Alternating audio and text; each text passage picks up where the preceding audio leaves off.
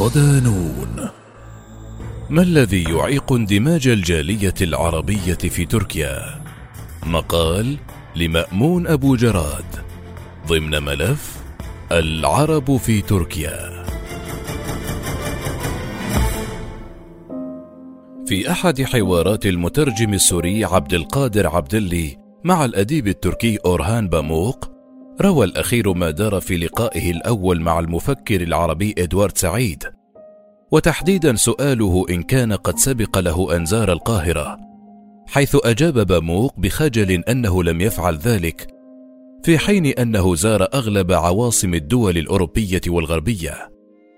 أراد باموق من هذا الحوار التدليل على عمق الأزمة ما بين الثقافتين العربية والتركية، التي ظلت لسنوات طويلة رهينة الوسيط الأوروبي دون أن تمتلك قنوات تواصل مباشرة، رغم القرب الجغرافي والسنوات الطويلة التي عاشت فيها كلا الثقافتين تحت مظلة واحدة. ومؤخرا بدأت هذه الإشكالات في التراجع مع ازدياد حجم الوجود العربي في تركيا، الذي يسعى هذا المقال إلى تناول أشكاله والتحديات التي تواجه استقراره وبقاءه، بالإضافة إلى الفرصة التاريخية التي يمكن أن يلعبها في العلاقة ما بين الأمتين. أشكال الوجود العربي في تركيا. بدأ توافد العرب على تركيا في ثمانينيات وتسعينيات القرن الماضي، وشكل طلاب الكتلة الأساسية من العرب، وتحديدا القادمين من الدول المجاورة كالعراق وفلسطين المحتلة وسوريا، استقر جزء كبير وعمل قسم منهم في العمل التجاري ما بين تركيا والدول العربية، الذي شهد تصاعدا في السنوات اللاحقة، فيما عادت الغالبية العظمى إلى بلدانها. وفي بداية الغزو الأمريكي للعراق عام ألفين وثلاثة، استقبلت تركيا موجة من اللاجئين العراقيين الذين توزعوا على مختلف المدن التركية.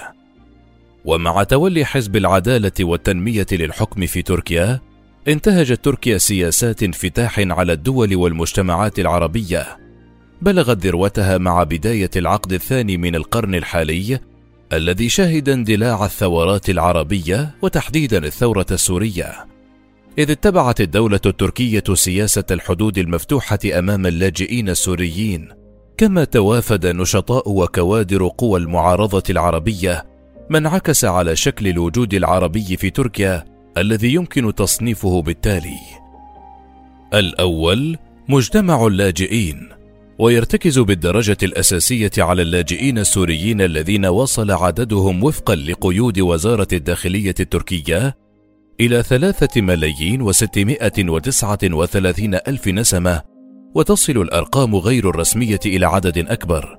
وعلى صعيد المدن تستضيف مدينة إسطنبول القسم الأكبر منهم بعدد وصل إلى خمسمائة وسبعة عشر ألف نسمة، تليها مدينة غازي عنتاب بأربعمائة وخمسين ألفا، ومدينة هاتاي بأربعمائة وثلاثة وثلاثين ألفا، وشانلي أورفا بأربعمائة وإحدى وعشرين ألفا.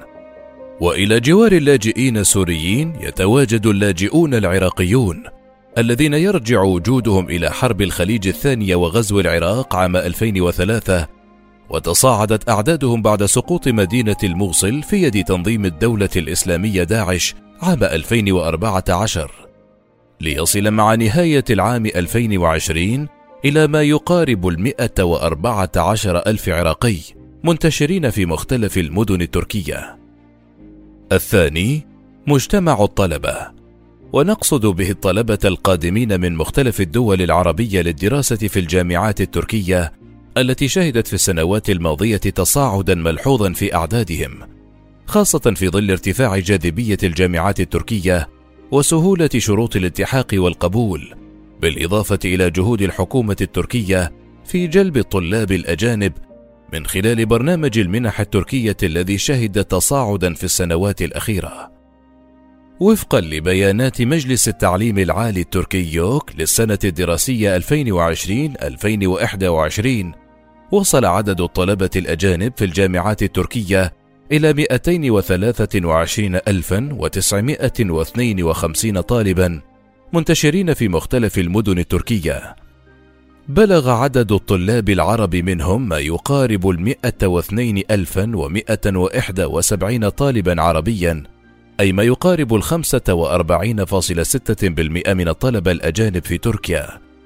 وينشط جزء كبير من الطلبة العرب في اتحادات وأندية طلابية على مستوى محلي أو في إطار جامعتهم.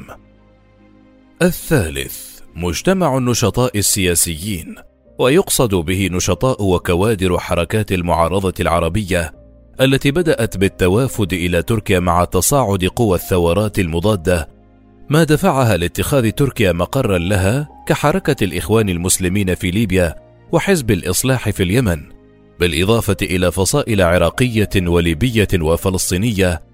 وساهم هذا الأمر في زيادة نوعية وتطور الوجود العربي عبر مده بنخب سياسية وإعلامية. الرابع، مجتمع الإعلاميين والكتاب والصحفيين، الذين اتخذوا من تركيا مقرا لممارسة مهامهم نتيجة تراجع الحريات المتاحة في بلدانهم. فاحتوت إسطنبول عددا كبيرا من مراكز الأبحاث والقنوات التلفزيونية والمؤسسات الصحفية التي استقطبت بدورها المئات من الصحفيين والإعلاميين، ما ساهم في تعزيز الحالة النخبوية العربية في تركيا بشكل عام ومدينة إسطنبول بشكل خاص.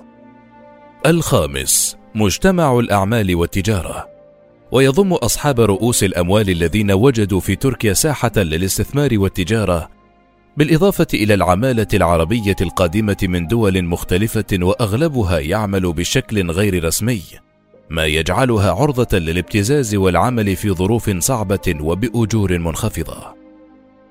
جسر ما بين الأمتين، وفقا لبيانات مجلس التعليم العالي في تركيا، فقد بلغ عدد الطلاب العرب في الجامعات التركية ما يقارب المئة واثنين ألفا ومئة وإحدى وسبعين طالبا عربيا، بالإضافة لما يقارب ستمائة وثمان وستين ألف طالب سوري من الفئة العمرية صفر إلى سبعة عشر ينتظم في المدارس التركية. ومن المتوقع أن يتضاعف هذا العدد خلال السنوات المقبلة ليصل إلى ما يقارب المليون طالب عربي. وعلى خلاف عرب تركيا الذين انصهرت هويتهم وتراجعت لغتهم العربية، وتحديدا لدى الأجيال المتأخرة، فإن هذا الوجود العربي في تركيا ما زال يحتفظ باتصاله مع مجتمعه الأصلي وبلغته العربية، ما يؤهله ليكون جسرا ثقافيا واجتماعيا ما بين الوجود العربي في تركيا والمجتمع التركي من جانب، والمجتمعات العربية والتركية من جانب آخر. ولا يمكن لهذا الوجود أن يقوم بدوره الرائد في عملية التواصل ما بين الأمتين دون أن يحظى برعاية واهتمام المؤسسات العربية والتركية. فعلى خلاف التواصل والتطور في العلاقات في المجال الاقتصادي والأعمال الذي تدفعه المصالح الخاصة للشركات والأفراد، فإن عمليات التواصل الثقافي والفكري ما بين المثقفين والكتاب والأدباء تستلزم اهتماما ورعاية ودعما لتغذية هذه المصلحة المشتركة. تحديات وإشكالات. يواجه الوجود العربي في تركيا ثلاثة أنواع من التحديات: التحدي السياسي، والتحدي الثقافي، والتحدي القانوني. التحدي السياسي، ويتمثل في تحول قضية اللاجئين السوريين الذين يشكلون عماد الوجود العربي إلى مادة أساسية في المناكفات السياسية في تركيا، ويظهر ذلك في استخدام المعارضة التركية لها كمادة لمهاجمة حزب العدالة والتنمية والحكومة التركية. وفي ظل الأزمة الاقتصادية التي تمر بها تركيا وارتفاع معدلات البطالة، تحول الوجود العربي إلى كبش فداء والمسبب الأساسي في تردي الأوضاع. وفي هذا الإطار ظهرت أحزاب تركية تقوم دعايتها وبرنامجها السياسي على العداء للاجئين العرب، كما هو الحال مع رئيس بلدية بولو الذي اتخذ مجموعة من الإجراءات العنصرية بحق اللاجئين المتواجدين في نطاق بلديته. وبرز كذلك اوميد اوزداغ مؤسس حزب النصر الذي يشبه في أطروحاته أحزاب اليمين المتطرفة في الدول الأوروبية القائمة على توظيف قضايا الهجرة واللاجئين للحصول على مكاسب سياسية. ورغم أن الحزب الأكبر في تركيا العدالة والتنمية ورئيسه ما زال يتبنيان أطروحات صديقة تجاه قضايا الوجود العربي في تركيا، إلا أنهما ليس بمعزل عن التأثر بدعاية وابتزاز الأحزاب الأخرى، وهذا ما ظهر في الإجراءات التي اتخذها في بعض المناطق والتي جاءت بعد حملات إعلامية وفي مواجهة الخطاب السياسي لأحزاب المعارضة. التحدي الثقافي القادم من المجتمع التركي الذي يحتفظ بصورة سلبية تجاه الوجود العربي في تركيا تغذيها سنوات من القطيعة ما بين الأمتين العربية والتركية، وبموروث ثقافي يحمل صورة سلبية تجاه العرب والثقافة العربية، انعكس على قابلية المجتمع التركي لتقبل الوجود العربي في تركيا. فوفقا لدراسة أعدها الباحث في مركز الهجرة والاندماج في الجامعة الألمانية التركية البروفيسور مراد أردوغان، ارتفعت نسبة الأتراك الذين يرون وجود اختلاف ثقافي ما بينهم وبين السوريين من سبعين بالمئة عام ألفين وأربعة عشر إلى اثنين وثمانين بالمئة عام ألفين وعشرين، وارتفعت نسبة من يرى أنه لا يمكن له أن يعيش بسلام في المكان نفسه الذي يعيش فيه السوريون من خمسة وسبعين بالمئة عام ألفين وأربعة عشر إلى سبعة وثمانين بالمئة عام ألفين وعشرين. التحدي القانوني: يتواجد العرب في تركيا تحت صيغة قانونية مختلفة، أكثرها انتشارا بطاقة الحماية المؤقتة الممنوحة للاجئين السوريين بصورة أساسية، وتكفل البطاقة الحصول على مجموعة من الخدمات المقدمة من قبل الدول التركية في نطاق المحافظة التي منحت فيها كالتعليم والخدمات الصحية وخدمات أخرى، لكن صاحبها لا يمكن أن يحصل على أي من هذه الخدمات في حال كان خارج المدينة التي فرز منها.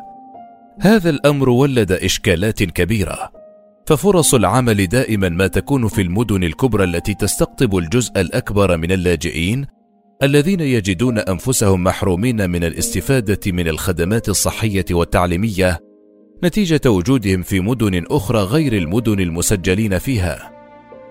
أما النوع الآخر فهو الإقامة قصيرة المدى والتي تعرف باسم السياحية، وإلى جوارها توجد إقامة الطالب وإقامة العقار والإقامة الإنسانية وطويلة المدى، وأخيرا إقامة العمل.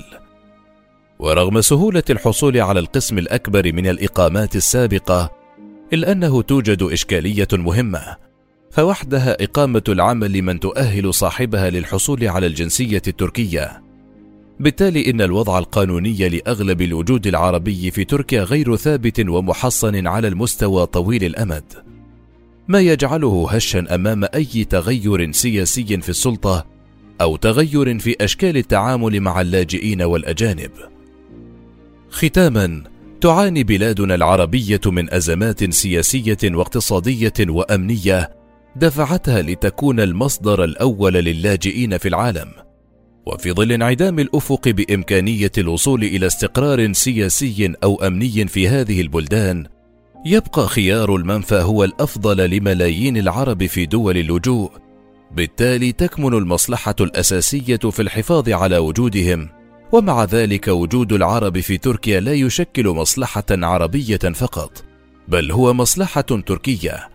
فتركيا المجاورة لدولتين عربيتين والمحاطة بعالم عربي يؤثر على مصالحها القومية والاستراتيجية، يمكن أن يكون الوجود العربي فيها جسر تواصل مع هذا المحيط بدلا من الانعزال والبعد اللذين ميز السنوات الماضية.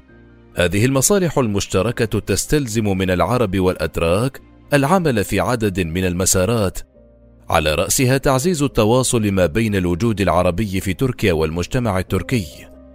ومن الممكن أن يتم التركيز بداية على التجمعات النخبوية كالسياسيين والأدباء والمثقفين، مرورا بالتجمعات الطلابية والمهنية وغيرها. وأخيرا، المطلوب الآن هو المرور بسلام بالجيل الأول من العرب في تركيا، فالتعويل الأساسي في الاندماج يقع على الأجيال الثانية منه، والتي بدأته بالفعل عبر الالتحاق بالمؤسسات التعليمية التركية ما مكنها من فهم المجتمع التركي وعاداته ولغته.